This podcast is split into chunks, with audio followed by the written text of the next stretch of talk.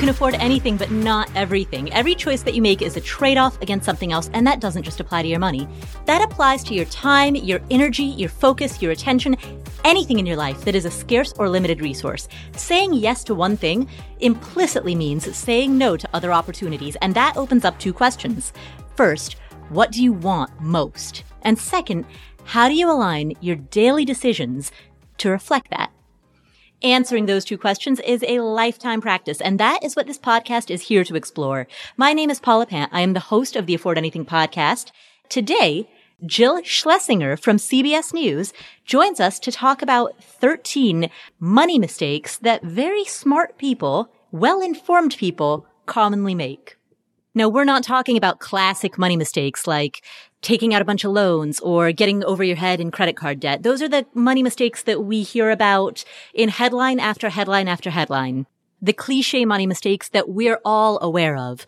But Jill Schlesinger and I, in this interview, discuss hidden mistakes like having the wrong life insurance policy or not having an estate plan or taking advice from the wrong people, listening to the wrong so-called experts. It could be that you're doing a bunch of things right on the outside. You're nailing your budget. You've got a great savings rate, but you have no estate plan. And so in this episode, Jill Schlesinger, who is the author of a book called The Dumb Things Smart People Do with Their Money, clues us in on what not to do, what mistakes to avoid that we don't often hear about enough, such as failing to protect our identity, not planning for the care of aging parents or aging grandparents, and buying sophisticated financial products that you don't really understand. Now, Jill is an Emmy nominated and Gracie Award winning business analyst for CBS News. She is the host of Jill on Money and the former chief investment officer and co-owner of a financial advisory firm. She makes weekly appearances on NPR's show Here and Now, and she's a certified financial planner and a graduate of Brown University. We are airing this episode as part of the September sabbatical. So in the month of September 2020, I'm taking my annual September sabbatical where I'm not creating new episodes. Instead, we're airing some of our favorite interviews from the archives. This interview with Jill is a classic. The first time that it aired, we heard from a lot of people who said that they learned specific actionable tips that helps them level up their game. So I hope you enjoy it, but more importantly, I hope you learn something and take action. With that said, here is Jill Schlesinger. Hi, Jill. Hello. So you have written about 13 dumb things that really smart people do with their money. What inspired that topic? You know, there were so many books that judge you for drinking a latte or talk down to you or maybe even promise how to get rich. But I have been in financial services for more than three decades. I can't even believe it.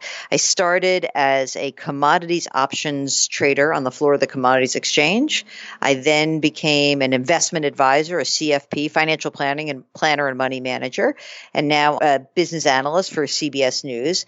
And I kept thinking that there are all these books that were kind of obvious and silly on two ends of the extremes, but there really weren't any books for otherwise intelligent people who are really stymied by their emotions, as specifically fear and greed.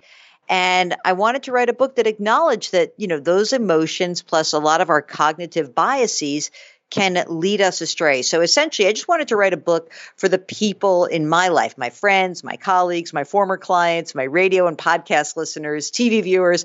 All those people have been kind enough to share their dumb things with me and have sought advice. Uh, what's the dumbest thing or one of the dumb things that you've done with your money? Well, I highlight this as the last chapter. And chapter 13 is you try to time the market.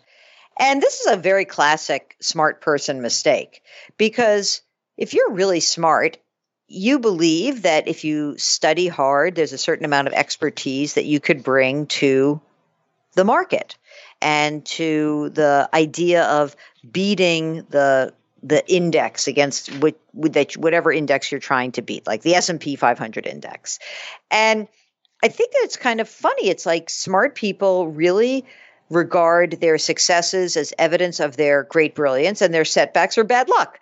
And so when I was a money manager uh, during the technology boom and bust, there was a moment where I just sort of thought, wow, these tech stocks are going bananas. I wasn't the only person who thought that. There were tons of people who thought that. But I was publicly making a statement. I wrote a column about it and was on a radio show and television, and I talked a lot about it. And I basically said, hey, warning, warning, you know, the, these are crazy levels. And I got out of the tech bubble, not 100%, but a largely before it burst. And mm-hmm. so all of a sudden I thought I was brilliant. Oh, so smart, right?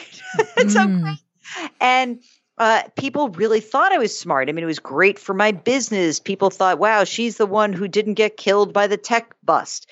But as time wore on, I didn't get back into the market because it's really hard to make two great decisions. One, when to actually get out, but also then when to get back in. And I waited too long. And it was a really good lesson because, by the way, all those people who thought I was so smart then subsequently wrote into the paper and called the radio show and it's like, hey, dummy, you missed the whole rise of the stock market. you know, in the in the really the beginning of 2003, with the, the year 2003 was a terrible year for me personally because I was like, wow, I really blew this. And I started doing some more research about market timing. And I really came to understand that over the long term, it's really hard to do it. So even though we all try to do it, the idea that you can may be just not worth all the effort because at the times where you might get it right on one leg or the other leg, buying or selling, it's tough to get the second decision right. So that's chapter number 13 for me. And I, I really thought that it was important for me to highlight something that I had done because here I am, this certified financial planner, this trader, this person who's been in the business a long time. And I just want to say to everybody, we make mistakes. We are human beings, and these are very emotional issues. So, two things that I hear within that answer. One is you bring up the excellent point that if you do try to time the market, you have to be right twice. You have to be right when you sell and when you buy. And the probability of being right twice is far lower than the probability of being right once. Yeah, absolutely.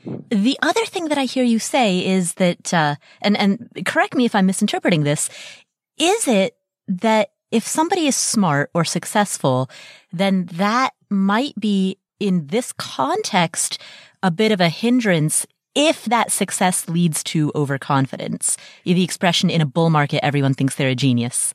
Yeah, absolutely. And, you know, I learned this not just in my own experience, but I interviewed Annie Duke, who wrote a great book, Thinking in Bets, and she's a professional poker player. And what she really helped me understand is that same thing, like almost like the rules of poker.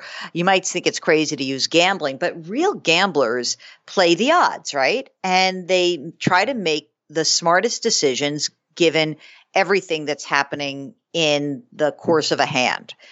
What she said is the gamblers who go astray are the ones who think that their decisions and their results are absolutely hand in hand going down the same path.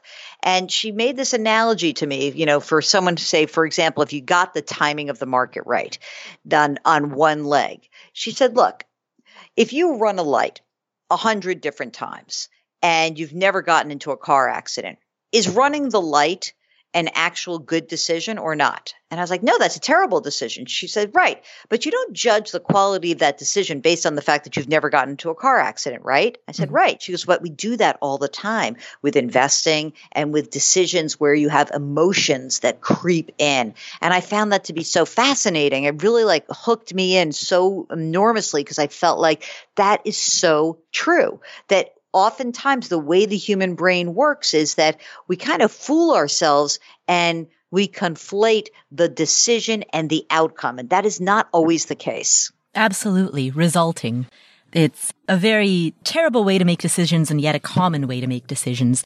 How do we catch ourselves when we're doing it? Is it purely self-awareness or are there techniques, tactics that we can use in order to provide a, a sanity check to ourselves? I still think that the best defense against doing a lot of the things that I outline in the book starts with number one, kind of knowing who you are emotionally. I'm not saying you have to go to therapy to manage your financial life, although it probably couldn't hurt. Mm-hmm. Um, but I would say if you're the kind of person who tends to really be lured by greed, if you're the type of person who's lured to do something based on fear, understanding that is incredibly important. And then the next important step is to create a plan that will help you trump those emotions. So the thing that's so useful about a financial plan, an asset allocation plan, on any you know, sort of pen to paper or, you know, printed word to printed piece of paper. The real benefit of it is that when those emotions creep in, you can fall back on the plan and you could say. Oh, that's my emotions. Let me just look at that plan again. Oh, right. I don't need this money for 30 years. And so I am not going to fall prey to this. Or, gee, in my game plan, I had this like fun money account that I could use maybe 5% of my total invested assets and I could put it into crazy stuff. Well, I'm already at 5%. So the next crazy thing that happens, I have to say no to that so that the plan can really help you overcome the pull of your basic humanity, the thing that makes you human, your emotions and those cognitive biases. If you do create a plan, how do you hold yourself accountable for sticking to it. I'm thinking about the number of people who create diet or exercise plans or eating, you know, lifestyle change plans that then fall by the wayside within a week.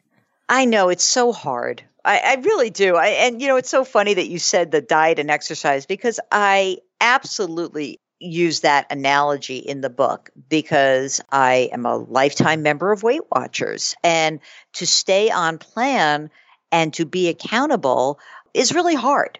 One of the things that's important is that you revisit that plan from time to time. And if you don't want to do it yourself, I'm fine if you want to do it with somebody else. That's that's absolutely positively important. However, if there is some life event, birth, death, marriage, divorce, new job, it's a great time to actually take a look at the plan and see where you are, see if you need to make any adjustments. And if not that, then, you know, every couple, three years, you need to look at that plan and make sure that you are still doing the things that you intended to do. Now, speaking of plans, that ties in really nicely with dumb thing number 12 on the list. And since we started with 13, I'm going to work backwards. I love you. fabulous. Most interesting way to approach it. I love it. It works really well with this conversation that we have about planning because dumb thing number 12 is that you don't have a will. I hate this one. I mean, I hate this one, meaning I love this one. It is essentially an extended guilt trip that I put you on. See, I will not make you feel guilty for having a latte. I promise I won't. but not having your estate planning done, I will really harp on you. I think this is by far the worst of the 13 mistakes that I outline. I really do. Because it is hard to overcome that dumb mistake for your heirs, right? You don't do your estate planning and it's not as if it's there will be a process. It just makes it so much harder for the people you've left behind. And I tell stories that were just heart wrenching to me, where I've gone into clients' homes where the husband said, I have the will, and there was no will. And now we're digging through and we're finding out that there has to be a huge, long probate process, or that we just don't know where certain things are. Imagine that you've left your family with a pile of crap to settle at a time where they are just not at their emotional best. They're trying to grieve the loss of you. And you've added to that grief because you were just so freaked out by facing your own mortality. You just couldn't quite get it together to conduct this part of the process. I think that's terrible. And I don't think that, that that's what most people would really want their legacy to be. Like, oh, yeah, I really miss good old grandpa. Too bad he left a pile of crap for me to settle, and it took 12 months. When you say will, I'm assuming that you're referring to any estate plan, like a will or a revocable living trust. Yes, I, am really talking about what I think are the most essential documents. I mean, you don't need to have a trust, but I think a will, a durable power of attorney, which assigns someone the right to make a financial decision on your behalf, and a healthcare proxy, which is a healthcare decision on your behalf if you're not able to do so yourself. Why is this so important? Because at the time of your life when you really need it, you probably are not in a position to execute these documents. I know it's hard. I mean, no one wants to think, oh, what's it? You know, I love when the estate attorney is like, well, what would you want to happen while you are, you know, incapacitated? Do you want to be on a res- respirator or not? Do you want this? Do you want extraordinary measures? It's hard to even contemplate that. Mm-hmm. But if you do, again, you make it so much easier for your friends and your family. I tell the story of my own father because my father was very clear about his wishes years before he died, he was very much sort of top of mind, maybe because his own father had Alzheimer's and had a pretty rough end of life. He would say to me, I don't want to be like this, or I don't want this to happen to me. Or if, if I can't physically do the things I want to do, I really don't want to be kept alive by a machine or a breathing tube. And when he said that, I think that my sister and I would always sort of roll our eyes like, oh, brother, here's daddy going kind of off the wall again. But when mm-hmm. it came time to make really hard decisions, those decisions were so much easier because he had articulated his wishes. And if he hadn't, maybe it would have been terrible and difficult and gut wrenching, and maybe we would have gotten to the same conclusion. But because he had spoken to us in that way, it was like a gift because then we could make a decision, move on, we could mourn his death, we could help out my mom, all these things that I think would have been a lot harder had he not been clear about his intentions. Mm, right. And you don't have to then spend the rest of your life wondering and guessing and second guessing yourself. Indeed, indeed. And it's a very difficult position to put people in if you haven't done that work. So why do people not do it? I think that it's for the obvious reason. I mean, really, that it's very difficult to contemplate your own death. The big reason that many young couples run into is that if they have kids, they fight about guardianship. And I mean, one of the most horrendous knockdown, drag out fights that I ever saw in my office when I was a CFP and a money manager was a fight between a couple that just really melted down into, you know, your brother's an idiot, your sister's this, and fight, fight, slam door, slam door, move out of the, and, and, and leave and leave the office. And I know that these are very touchy issues. Again, you're hearing emotions are infused in so many of these problems. Hmm. However, if you die without instructing who the guardian should be, then your state will make that decision for you. And you know what? I come from a small family. That may not be so bad for me, but I have a spouse who comes from a big, huge family. And there are certainly some people in that family who you'd want taking care of your kids more than others. Mm. And especially if you don't want to name a family member, you want to name maybe your best friend, your college roommate, you know, if that's the case, if you don't put that down on paper, you're going to run into a big problem or you won't, but your certainly your kids will and the friends who you want to be the guardian will. Let's talk about another form of taking care of yourself as well as other people having support in the event that something happens to you, and that's insurance. And this mm. leads us to dumb thing number 11 on the list. You buy the wrong kinds of insurance or you don't buy any at all. I think that insurance is probably the most misunderstood financial decision to make. It shouldn't be because I would blame the insurance industry for making it so complicated. But the thing that's kind of cool about just the general concept of insurance is you can pay somebody to assume some of the biggest risks that exist in your life. That's amazing, right? There aren't that many risks where you can just pay somebody to say, "Hey, you worry about it, not me." That's right? a good way to look at it. I like absolutely, that. Absolutely, absolutely. And the problems that people run into with insurance is it's sort of an extension of the estate issue is that we don't like contemplating the worst thing let me think about what would happen if I drop dead tomorrow while, while I still have young kids. That is not a fun thing to think about. It's not fun to think about gosh, what happens if my aging parents need care and they can't afford it? Who's going to take care of them? What's going to happen? Is there insurance that can help me through this?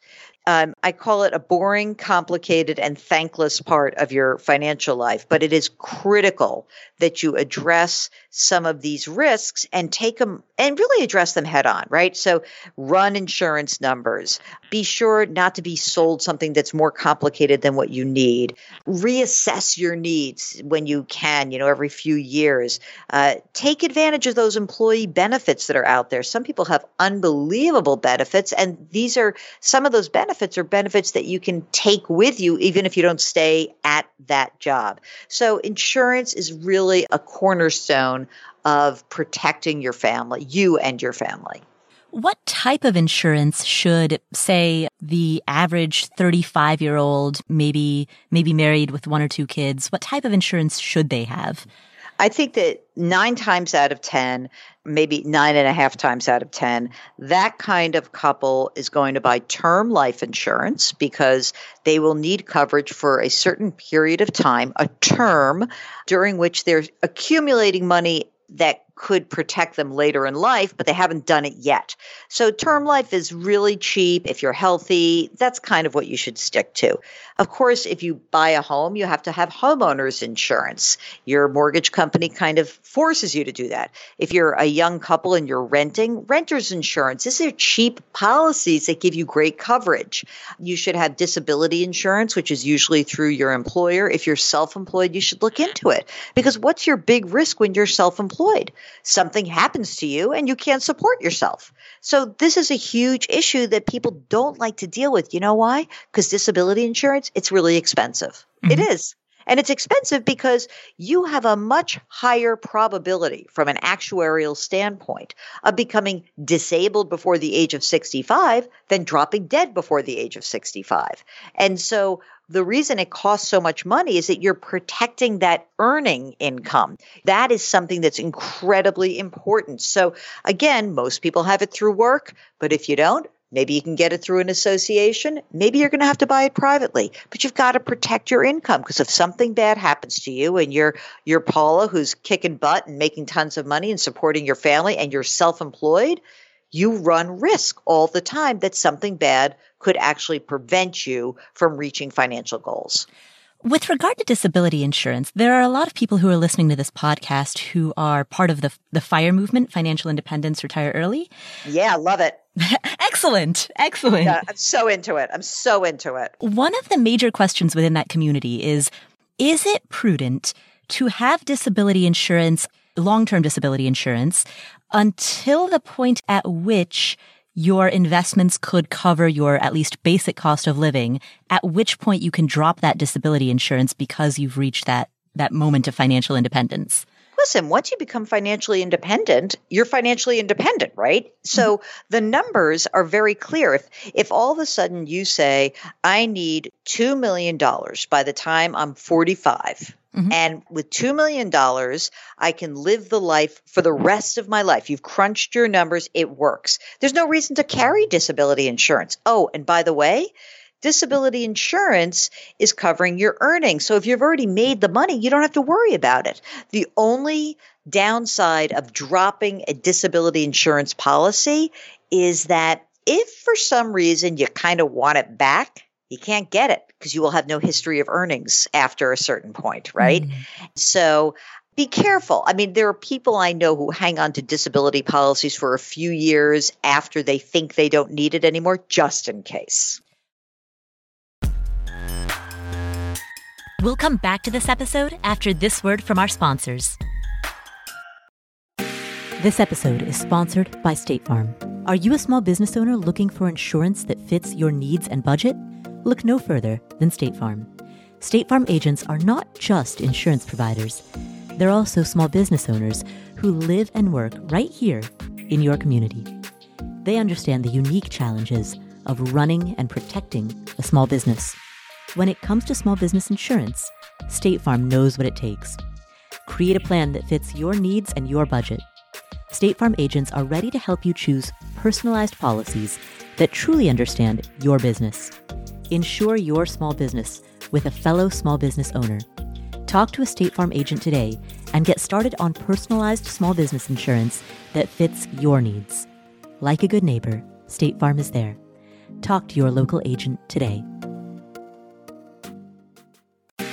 All right, so what are some of the next really big goals that you're saving for? Maybe you're saving for a down payment on a home. Maybe you're saving to buy your next car in cash or to at least make a pretty big down payment on your next car.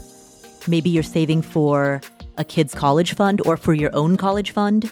Well, there's an app called Monarch that makes it easy to help you reach your financial goals. In fact, the Wall Street Journal named it the best app for growing your savings. Monarch is the top rated all in one personal finance app. It gives you a comprehensive view of all your accounts, investments, transactions, and more. Create custom budgets, track progress toward financial goals, and collaborate with your partner. And now get an extended 30-day free trial when you go to monarchmoney.com slash Paula. Monarch has a very simple, intuitive design. They have loads of built in features that help you collaborate with your spouse or partner, with your financial advisor. You know, you can invite them to your account at no extra cost. They'll get their own login info and a joint view of all of your finances. You can customize it to look exactly like you want it to look like. You can customize the types of notifications that you get. You know, I've set mine up so that I only see the big ticket stuff. I personally don't want to see the little things. I just want to see big ticket items. So I've set up my notifications accordingly, but you can do it however you prefer. You can change the layout of your dashboard. You can make it your own. And Monarch will never sell your data to third parties or show you ads. After trying out Monarch for myself, I understand why it's the top rated personal finance app. And right now, listeners of this show will get an extended 30 day free trial when you go to monarchmoney.com slash Paula. That's M O N A R C H M O N E Y dot com slash Paula for your extended 30 day free trial.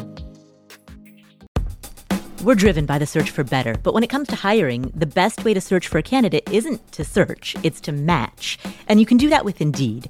Indeed is a matching and hiring platform that has over 350 million global monthly visitors. It allows you to schedule, screen, and message so that you can connect with candidates faster. And beyond just hiring faster, 93% of employers agree that Indeed delivers the highest quality matches compared to other job sites. They leverage over 140 million qualifications and preferences every day, which means Indeed's matching engine is constantly learning from your preferences. Whenever I hire somebody inside of Afford Anything, I'm doing so because we are already overloaded with work. We have way too much on our plates, and so we need to hire so that somebody can start taking some of that stuff off of our plates.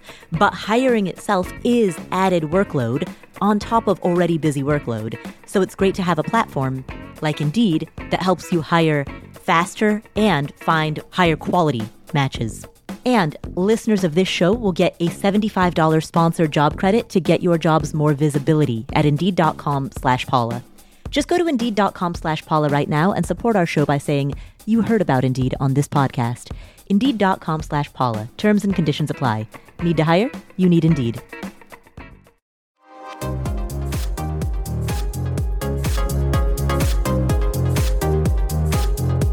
Let's talk about long-term care insurance. So for example, let's say that you build a portfolio of $1 million and you're debt free. And so at a 4% withdrawal rate, that's $40,000 a year. You're debt free. You live in a low cost of living area. Your home is paid off. So that's enough for you to live on.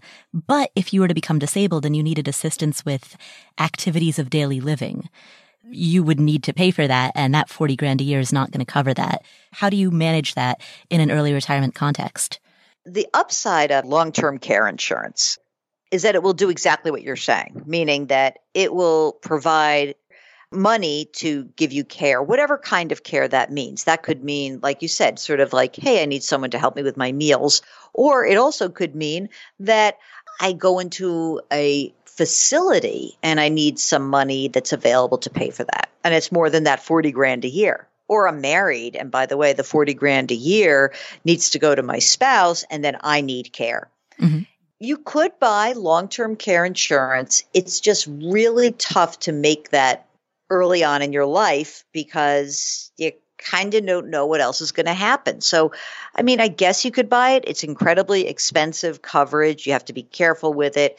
And it would be cheap to buy it in your 40s, but I would definitely talk to I would work with an unbiased fee only planner to run some scenarios to see under what circumstances that makes sense for people.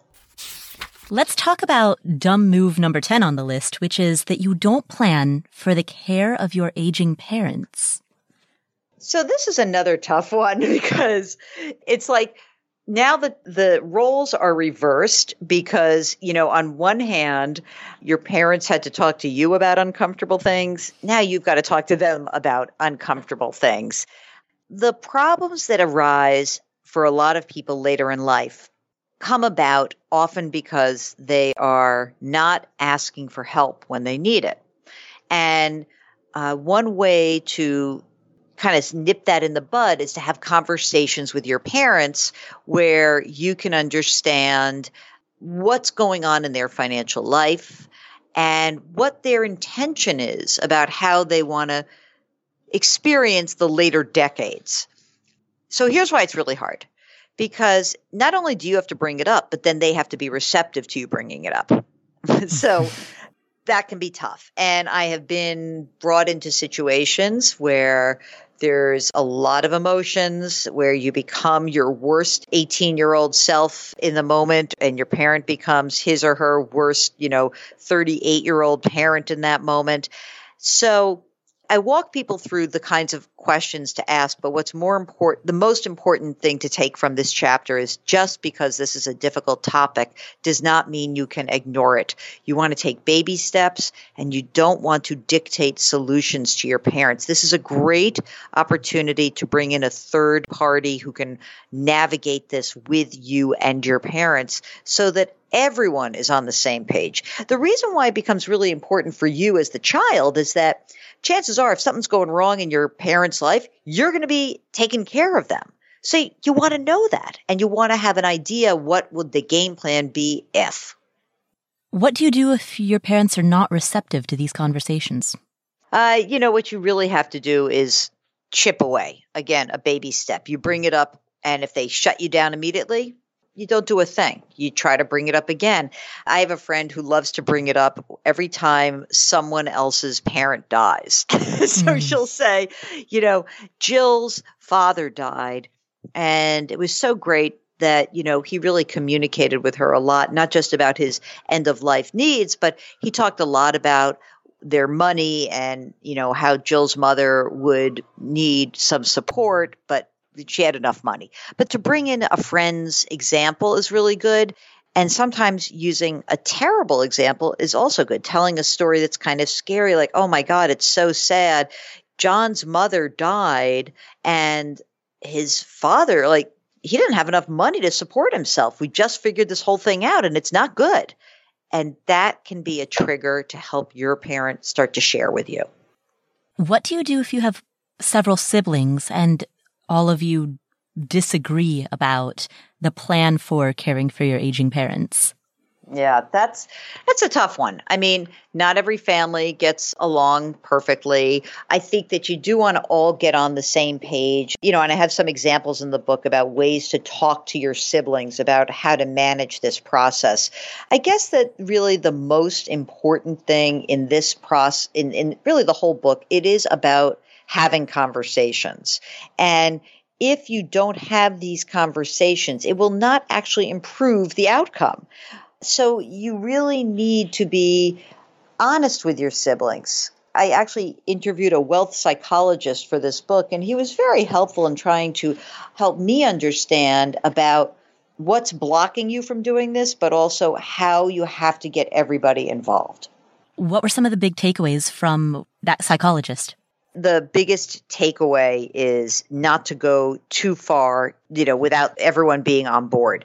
He's the one who said to me the baby steps. He was told a great story about a a, a woman who had, you know, millions and millions of dollars and the kids were just could not believe she was not giving anything away, that she was not really talking about it, that she was very withholding. And he started by saying to her, Okay, you have millions of dollars. How would you feel if we allocated $10,000 this year to making some gifts to your grandkids. And for like at $10,000, she could say, Oh, okay, yeah, that would be great. That's fine. And it got to be much bigger numbers, but it was really the incremental part. It was getting her over the hurdle and also was getting a professional involved to help her see that by not dealing with any of her money and actually not addressing this, there would be a humongous estate tax that would eventually be due. And she could basically be doing two things at once making sure that she better used her estate and reduced taxes and also give some flexibility to her kids, some of whom were doing okay, but others who weren't doing as okay. So that baby step notion, you don't have to create a hundred page plan and hire the 200 zillion dollar financial planner and estate planner to do everything at once. Sometimes it's the smallest step that gets you on the path. Hmm.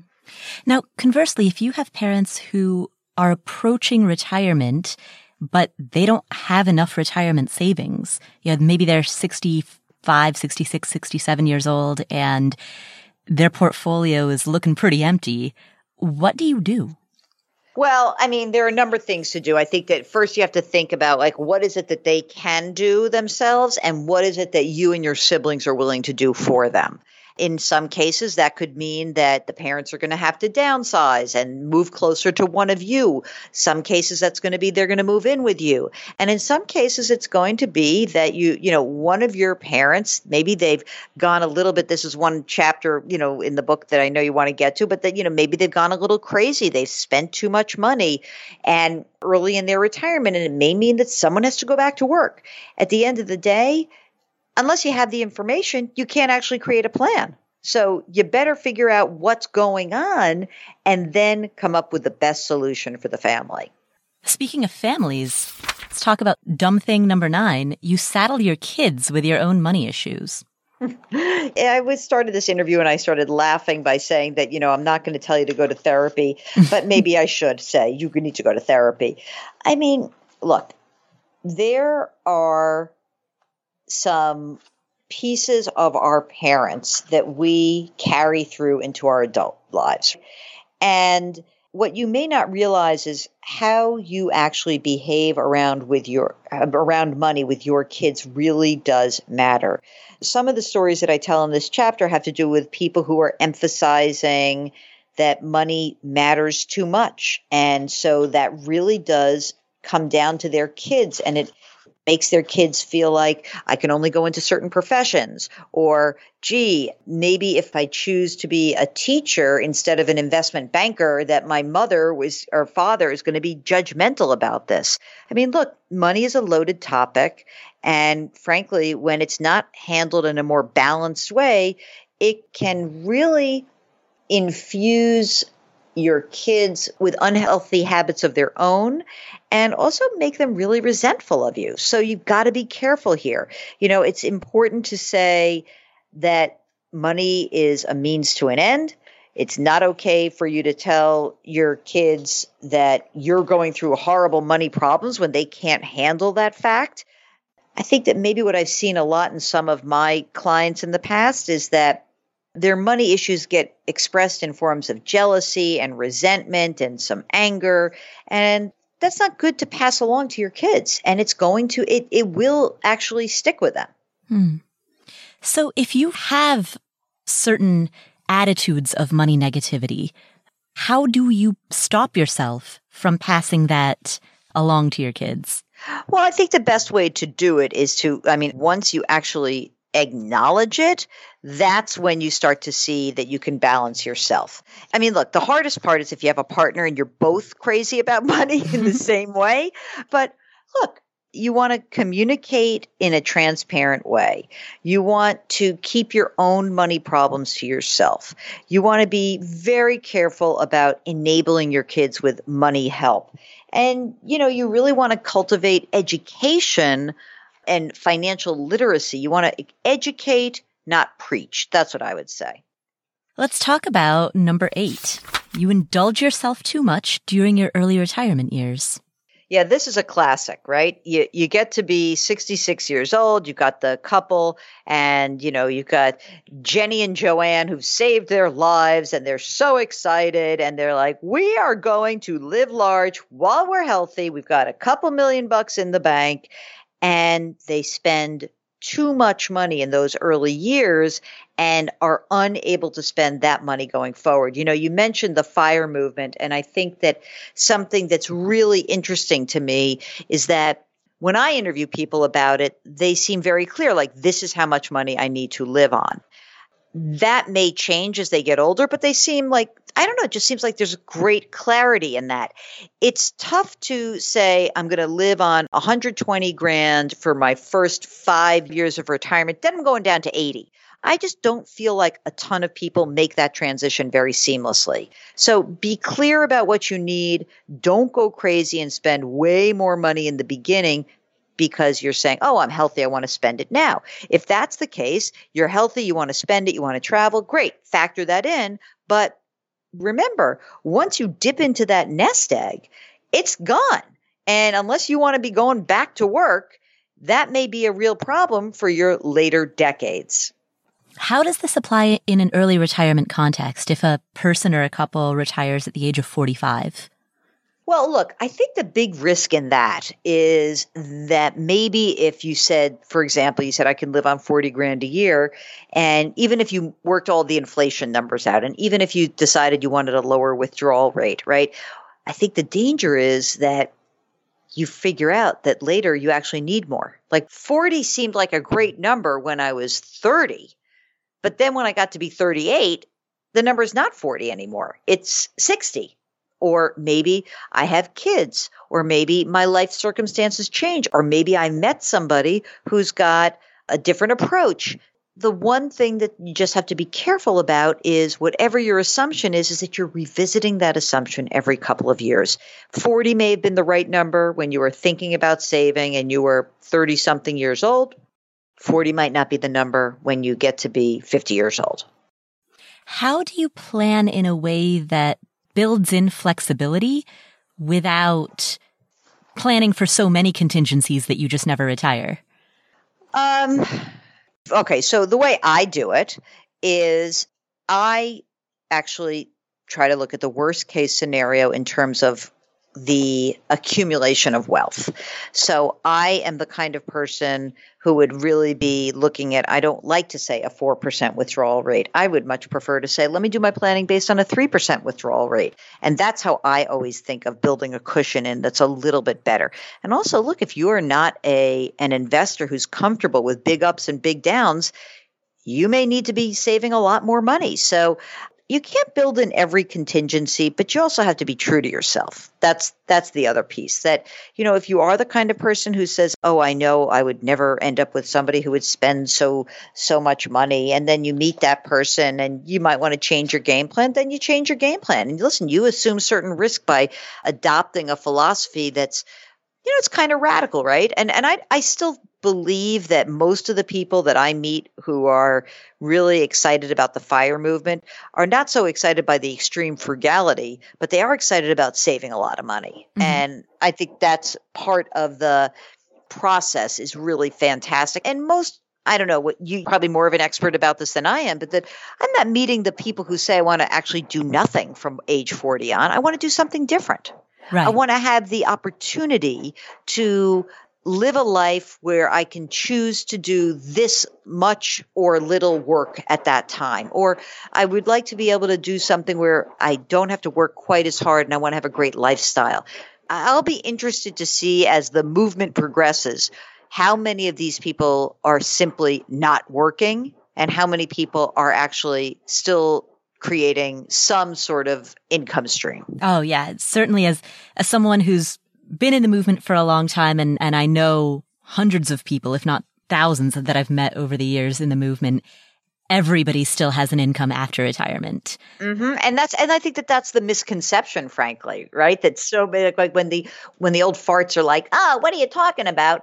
What they're not realizing is this is opportunity. And that's the most beautiful thing in the world to create for yourself opportunity. Right. Thinking about it now, I can think of exactly one person whom I know who does not have a post retirement income other than this one particular individual. Every single person has sometimes it's seasonal work or part-time work or entrepreneurship, you know, just entrepreneurship without the pressures of having to be profitable in year one.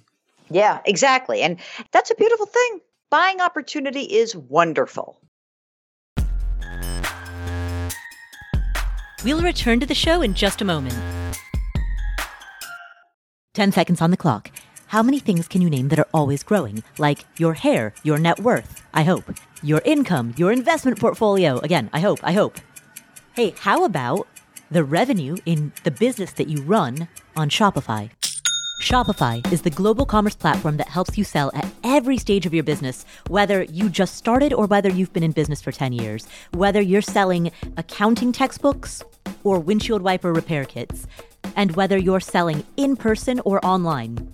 If you're online, know that Shopify has the internet's best converting checkout, 36% better on average compared to other leading commerce platforms. And you can leverage AI with Shopify Magic, an AI powered all star. Now, what I like about Shopify is that it's there for you whether you are just beginning or whether you are doing your first million in revenue, your first dollar to your first million plus. Shopify powers 10% of all e commerce in the US. They have award winning help and businesses that grow grow with Shopify. So sign up for a $1 per month trial period at shopify.com slash Paula, all lowercase. Go to shopify.com slash Paula now to grow your business, no matter what stage you're in. Shopify.com slash Paula.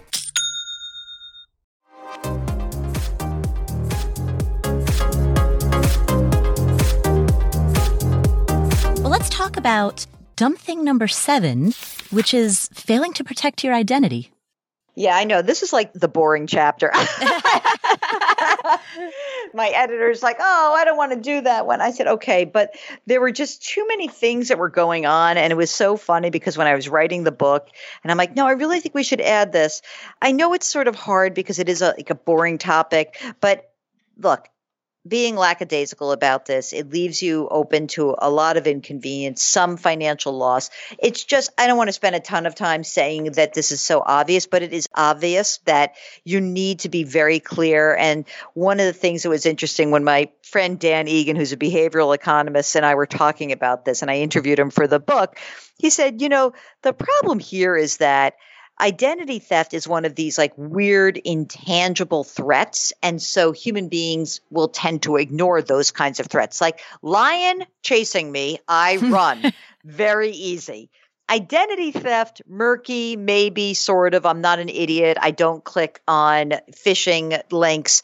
Still there are things we have to do and we're still kind of lazy about this so it, you're not going to eradicate identity theft from your life. You know, most people had their information exposed through the Equifax breach, mm-hmm. but just keeping it in the book that maybe it felt made me feel a little bit like I'm being responsible. I have to at least just call it out there. Mm.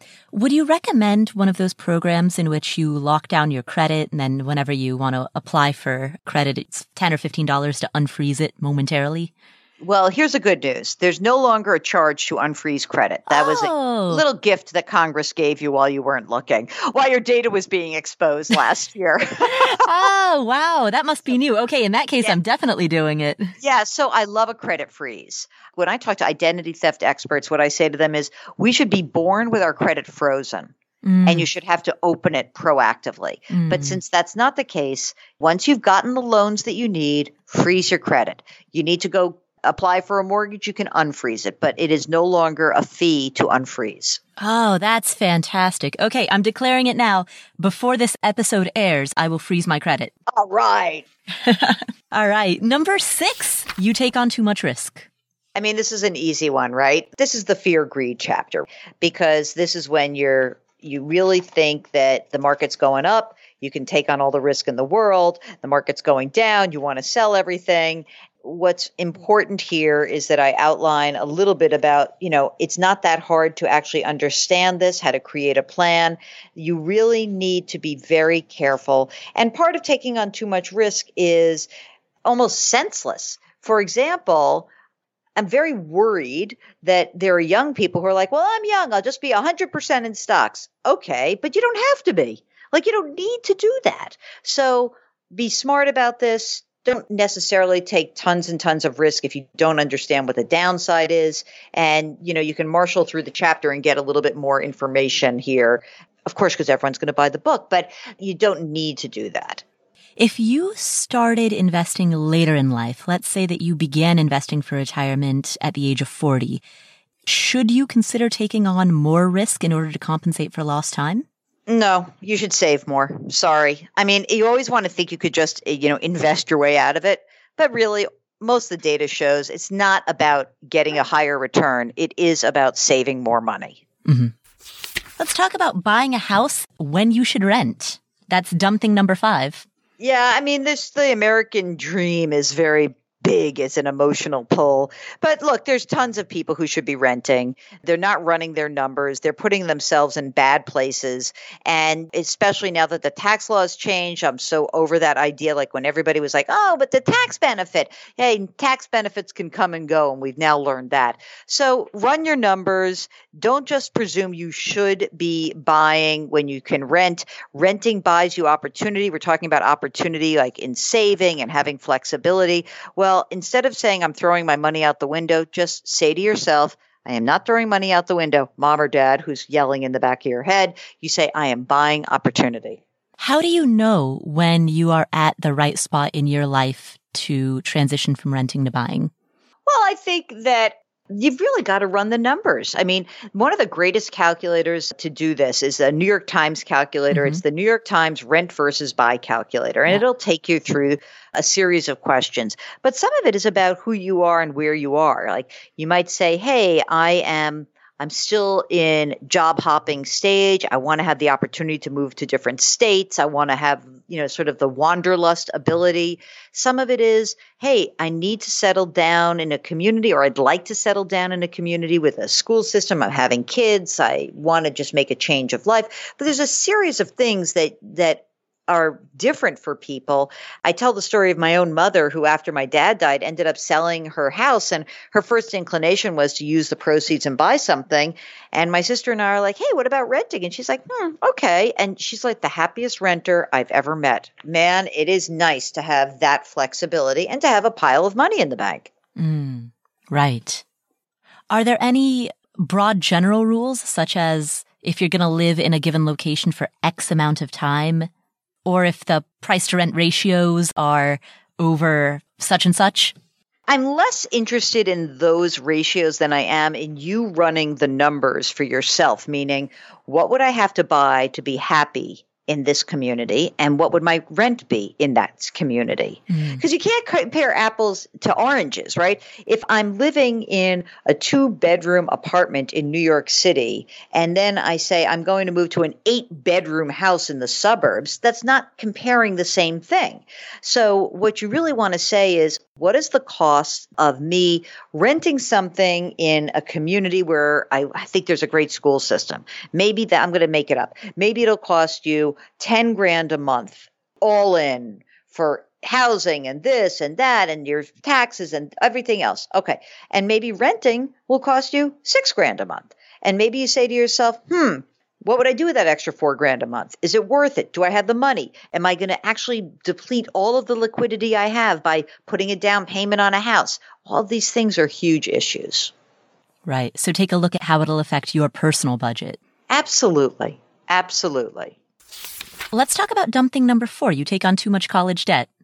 Oh, you know that one too well, don't you? I'm sure you hear from people all the time I have just been blown away sometimes on my radio show and podcast by the sheer scale of some debt that people are carrying. Mm-hmm. What is sad about that to me is a lot of these people are carrying those kinds of debt loads. And I kind of say to myself, for what? Meaning, gosh, you assumed all this debt and you aren't in a fantastic, fantastically better place than you would have been had you gone to a state school and not had that much debt. So here's the thing. A college education is important. You make more money over your lifetime. What is not clear is that if you carry tons and tons of debt to get that college degree, whether it will still be worth it over your lifetime because you're going to have to service that debt.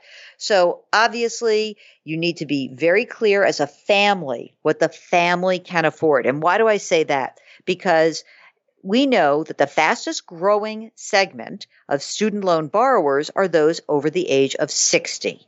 And if that does not blow your mind, I don't know what will. So that means our parents and grandparents are co signing or taking loans out for their kids and their grandkids.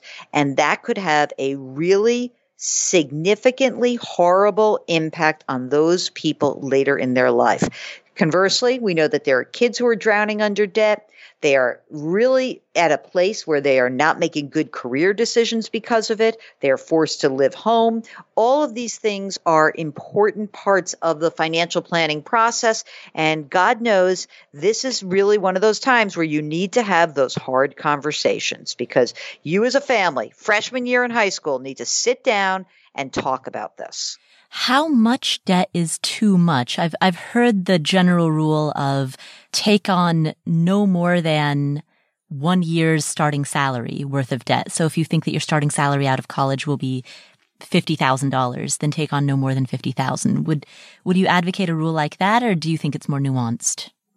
I think it's generally more nuanced, but that is not a bad guidepost, you know, because if I think what it's really saying is if you are going to be, say, a computer engineer mm-hmm. and you're going to make 90 grand your first year out of school, borrowing $75,000 doesn't seem so terrible. But if you are going to be a docent at a museum with a degree in art history and you're going to earn $29,000 a year, that same 75,000 could be a burden. And I also will just, you know, sort of a sidebar note, I would be very careful about these graduate degrees. There's just a ton of money being spent on graduate degrees that are not paying off for people and they can be crippling, crippling as you get older. All right, let's talk about dumb thing number three. You make money more important than it is. Yeah, this is the part about emotions and money. And not only do we know that the more money you make, there's not some direct correlation to happiness. We also know that the huge emphasis on money can sometimes make you stuck. It can make you maybe hide your head in the sand about something. It can make you behave obsessively. In other words, you're not going to make your best decisions when you are overly emphasizing money. And what you really need to know is, and, and I think, again, we talked about this earlier in the interview, one of the gifts that my parents gave us is that we respected money, but we never became so enthralled with it that it stopped us from making a decision that was in our best interest. Mm. What would be an example of that?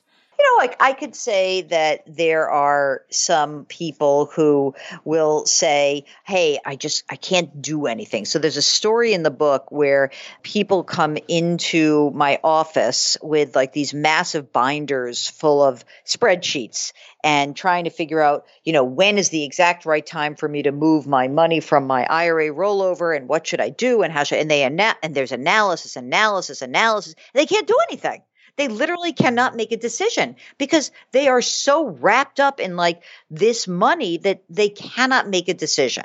And I think that those are the kinds of subtle mistakes that people make that can really, really have an impact on your life. You know, it's it's funny. One of the problems about investing and a lot of the financial stuff that we do is that the core of that has an uncertain quality.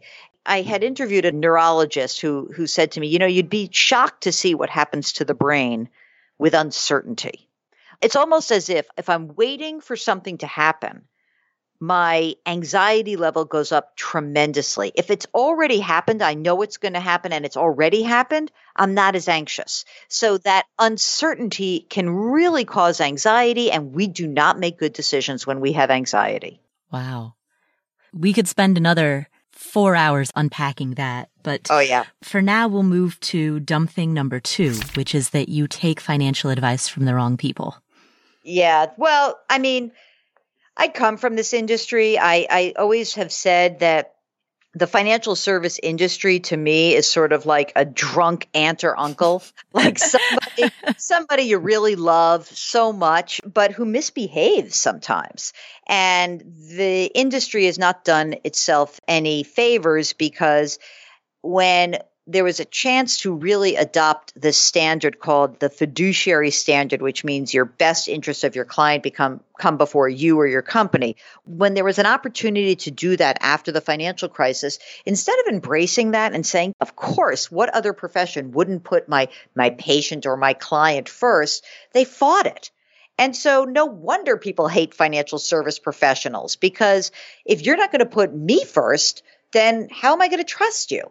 So I think that the most important thing is if you're dealing with a financial advisor or someone who purports to be an advisor, a planner, the first thing you want to make sure is you understand is this person actually putting my best interest first? You can ask them straight up Are you held to the fiduciary standard at all times? If the answer is no, it doesn't mean the person's like some shyster. It just means that you may not get advice that is in your best interest. So proceed with caution. Hmm.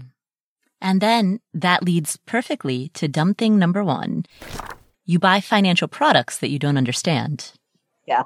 And uh, let me just be clear as somebody who has sold products before, these are boring and complex at the same time. So it's like really rife here for problems.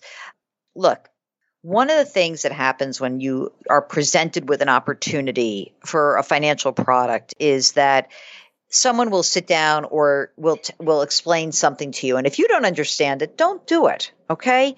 And if somebody is uh, touting gold on late night tv or a reverse mortgage or you know some friend of a friend has got the best hedge fund in the world all you need to do is ask questions. There are questions that are as much as like, well, you know, how much does this cost? How easy is it to access my money if I invest in this? What are the tax consequences of this? Are there cheaper options out there? You know, all of these things, you are entitled to ask these questions, but people don't because they don't want to seem dumb or they don't want to insult the person who's selling them. Ask questions. Mm what type of questions should you ask? I mean, you've given a, you've given several examples, but at the core, what are you trying to find out? Are you trying to understand how the product works or are you trying to understand? Well, I think the first thing you're supposed to, you, you really are trying to find out is what will this cost me? Mm. That's easy. And, and that's not so clear all the time. Then you're trying to find out what alternatives are there to this. And then you want to know are there other fees and penalties that I occur, incur if I want to get my money out of this investment? What is the worst case scenario that I might face with this product? I mean, a lot of people will be happy to tell you all of the features and benefits of a financial product. Will they tell you about the worst possible case scenario associated with them? And if they say, oh, there's no downside, then walk out of the office because there's a downside to everything. Mm. Absolutely.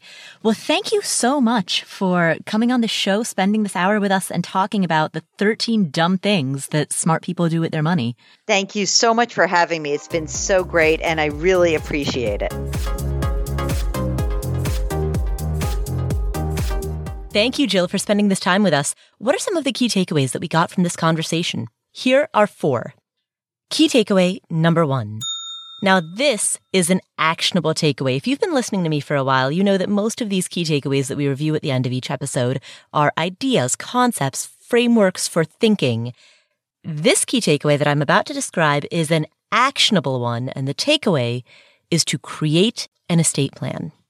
Imagine that you've left your family with a pile of crap to settle at a time where they are just not at their emotional best. They're trying to grieve the loss of you. And you've added to that grief because you were just so freaked out by facing your own mortality. You just couldn't quite get it together to conduct this part of the process. I think that's terrible. To put it bluntly, death is the ultimate uncertainty. We do not know when it will happen. And being young, being in your 20s or 30s is not a guarantee of anything. So, in order to not leave a mess behind, in order to leave a favorable last impression, if you will, or leave a legacy that does not result in a lot of stress and headache and worry and anxiety for the people who are left behind, create an estate plan. We touch on this in One Tweak a Week, which is a 26 week challenge. It's 26 tiny tweaks that can be accomplished in less than an hour and that have a big impact on your finances. Of course, it's going to take more than an hour to make an estate plan, but within the one tweak a week challenge, which is free and a, a whole bunch of people from this community are doing it together, we, in one of the weeks, get you started on the path of developing an estate plan. So if you want to check that out, the one tweak a week is free. It's an ebook and an email series and a Facebook community, totally free. affordanything.com slash 2019 to get more information about that. Again, that's affordanything.com slash 2019. That being said, key takeaway number one, develop an estate plan. And key takeaway number two, this is also an actionable takeaway. Create a plan not just for your estate, but really create a plan for the four D's death, disability, divorce, drugs. Create a plan for what you will do if either you yourself or somebody close to you is affected by this. For example, what would you do if you have a parent or a sibling or a business partner or an important client who becomes so addicted to drugs that they can no longer function and they can no longer make good decisions. And all of a sudden you've lost your business partner or it's your responsibility to now take care of your sibling. What would you do in an event like that? And I know that that sounds far fetched. I know it sounds like a total black swan event. And I know that it's Uh, not only improbable, but also highly unpleasant to think about, which is why most of us live in the fifth D, which is denial. We don't want to contemplate the possibility that a spouse might leave us, or that we might get into an accident or contract an illness that leaves us disabled. These are unfun topics, but they are risks. The four Ds death, disability, divorce, drugs these are risks and a lack of planning, denial, only makes it worse. We don't like contemplating the worst thing. Let me think about what would happen if I drop dead tomorrow while, while I still have young kids. That is not a fun thing to think about. It's not fun to think about, gosh, what happens if my aging parents need care and they can't afford it? Who's going to take care of them? What's going to happen? Is there insurance that can help me through this? Um, I call it a boring, complicated, and thankless part of your financial life, but it is critical that you address some of these risks and take them and really address them head on. In our conversation, Jill and I spoke about insurance. That's the way that she writes about it in the book. But when you talk about insurance and you zoom out, the broader objective is how do we protect ourselves from these risks? If you're a frequent listener to this podcast, you've probably heard several of the Ask Paula episodes in which Joe Saul Sehy, a former financial planner, joins me to answer questions. And whenever we get a question about insurance, Joe always is quick to zoom out, take that 30,000 foot view and remind us, hey, wait a minute. This conversation is not about insurance. This conversation is about risk management insurance being a component of that. And so in this interview that we had with Jill today, we, we talked about insurance. We focused on insurance. Insurance is important. But remember, insurance is a component of risk management. And the most important risks to manage are the ones that you think, nah, that'll never happen to me. Because hopefully it won't. And most likely it won't. But if it does, it's nice to know that you're prepared. Geez, this takeaway is the sixth D. This takeaway is a downer. So let's move to key takeaway number three. Be careful about how you talk to your children about money. The reason that this stood out to me is because I recently re listened to an older episode, episode 127. We'll link to it in the show notes in which I interviewed a financial therapist named Dr. Brad Klontz. On that episode, Dr. Brad talked about the importance of neither hiding nor burdening your kids with your financial situation. If you've lost your job and your home is headed for foreclosure, your kids are perceptive. They're going to notice that something's up. So you want to be proactive and positive about talking to them about that. And you want to empower them to do what they can to pitch in and help. Hey, we're going to have a lot of fun cooking dinner together as a family. But that's very different than complaining to them, unburdening on them, using them as your therapist. So that's some of the wisdom that Dr. Brad shared in episode 127. And Jill, in our interview today, echoes a lot of that same wisdom. Telling too much of the wrong financial information to your kids is a mistake, and also not talking to your kids about money is also a mistake. Productively teaching your kids about money is good, but unloading your financial problems on them or making money negative statements is not good. You know, it's important to say that money is a means to an end. It's not okay for you to tell your kids that you're going through horrible money problems when they can't handle that fact. I think that maybe what I've seen a lot in some of my clients in the past is that their money issues get expressed in forms of jealousy and resentment and some anger.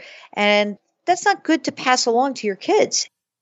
As Jill says, educate, but do not preach and do not burden. Don't enable with excessive help. And take that role of mentor or teacher in which you educate and empower them to become adults with the capacity for making wise decisions. So that's key takeaway number three. And finally, key takeaway number four don't make money more important than it is. Now, I share this one because this is something that I sometimes observe in some members of the fire community, where it seems as though people, some people, are optimizing for finances and not for life. The great thing about the fire community is the huge enthusiasm for living a life that is not wasteful, a life that is efficient. But that can cross over into imbalance and unhealthy obsession when every decision starts with the question, how do I reduce the cost rather than how do I amplify the benefit or how do I find the optimal value? There's a great quote from Oscar Wilde where he says that a cynic is a man who knows the price of everything, but the value of nothing. And an unhealthy obsession with money can lead to exactly what Oscar Wilde described. We also know that the huge emphasis on money can sometimes make you stuck it can make you maybe hide your head in the sand about something. It can make you behave obsessively. In other words, you're not going to make your best decisions when you are overly emphasizing money. And what you really need to know is, and, and I think, again, we talked about this earlier in the interview, one of the gifts that my parents gave us is that we respected money, but we never became so enthralled with it that it stopped us from making a decision that was in our best interest. And so the paradox of wise money management is that at some point you understand when it is appropriate to make decisions that are financially irrational, but meaningful in other ways. You never lose sight of the fact that money is merely a tool and is not the focus itself. And your goal is to optimize for your life, not for your money. Those are four key takeaways from this conversation with CBS News financial analyst Jill Schlesinger. That is our show for today. So what'd you think? Are there tips that we discussed that strike you? What stood out the most? Is there a change that you're going to make in your own life? Discuss today's episode with the Afford Anything community. You can find them by heading to affordanything.com slash community, where you can hang out with other awesome people who are super into being money savvy. Basically, if you're looking for a crew of financial nerds to hang out with, this is where you'll find your people. So affordanything.com slash community to chat about today's episode or to chat about anything you want to talk about, whether it's debt payoff, saving for retirement, buying a house, buying a rental property, coping with the realities of the pandemic, anything that you want to talk about, you can find your people at affordanything.com slash community. It is currently September 2020 and I am taking a recess, a break for the month of September. It's the September sabbatical. So coming up throughout the rest of this month, you are going to hear from Cal Newport, who talks about the importance of doing deep work and digital minimalism. You're going to hear from Michelle Singletary from the Washington Post, who talks about timeless financial advice that she learned from her grandmother. And you're going to hear from New York Times bestselling author Gretchen Rubin on developing better habits and routines. All of those episodes are coming up during our September 2020 September sabbatical itinerary. So make sure that you hit subscribe or follow in whatever app you're using to listen to this show so that you don't miss any of those awesome interviews. And so that you don't miss what we have in store for October because dun dun dun dun, dun. All right. You heard it here first. In October, you're going to hear from Dr. Gleb Tsipursky, who has a specific expertise in behavior change, decision making, and cognitive biases. You're going to be hearing an interview with him, and you're also going to be hearing an interview with Alan Donegan, the founder of Pop Up Business School. That is what's in store for October. So again, to make sure that you don't miss any of these awesome upcoming episodes, make sure that you hit subscribe or follow in whatever app you're using to listen to this show. Big thanks to the sponsors of today's show who make it possible for our whole team to be able to put out this great content. For a total list of all of our sponsors, including coupon codes, promo codes, deals, discounts, you can find all of that at affordanything.com slash sponsors. And if you want to check out the show notes for today's show, you can find that at affordanything.com slash show notes, where you can subscribe for free to get all of the show notes delivered directly to you so that you have a searchable record of everything you've listened to. Thanks again for tuning in. My name is Paula Pant. This is the Afford Anything podcast, and I will catch you in the next episode.